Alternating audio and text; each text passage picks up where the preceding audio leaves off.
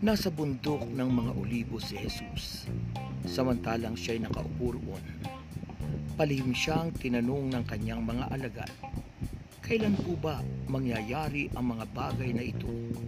Ano po ang magiging palatandaan ng inyong muling pagparito at ng katapusan ng mundo?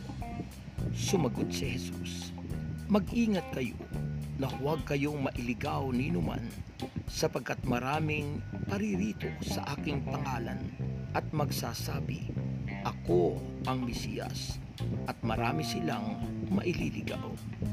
Makaririnig kayo ng alingawngaw ng labanan at ng mga balita tungkol sa digmaan.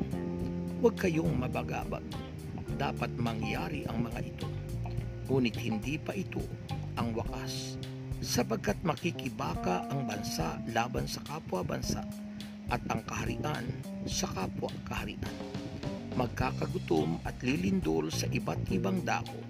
Ang lahat ng ito'y pasimula pa lamang ng mga paghihirap.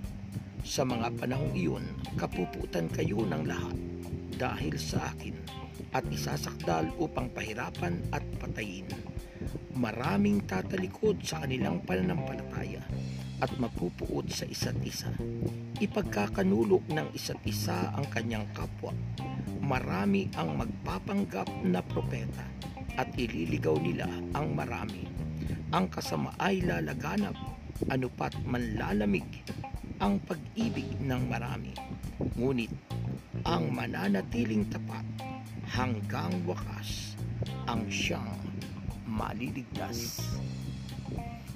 Katapatan at tunay na pananampalataya ang ating kailangan bilang paghahanda sa darating na mga pag-uusig. Hindi dapat tayong matakot. Hindi dapat tayong mabalisa sapagat ang lahat ng yan ay pasimula pa lamang sa magaganap sa katapusan ng sanlibutan. Ang mahalaga sa atin ay tayo'y may pananampalataya una sa Diyos, amang makapangyarihan sa lahat, at siyempre sa ating tagapagligtas, ang ating Panginoong Heso Kristo.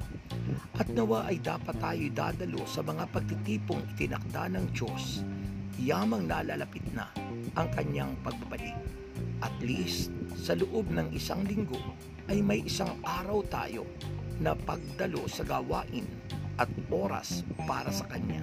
Ito ang kailangan natin upang pagdating ng huling panahong ito, hindi tayo matatakot, hindi tayo mangangamba, bagkus tayo'y kaisa na makakasama niya sa kanyang kaharian.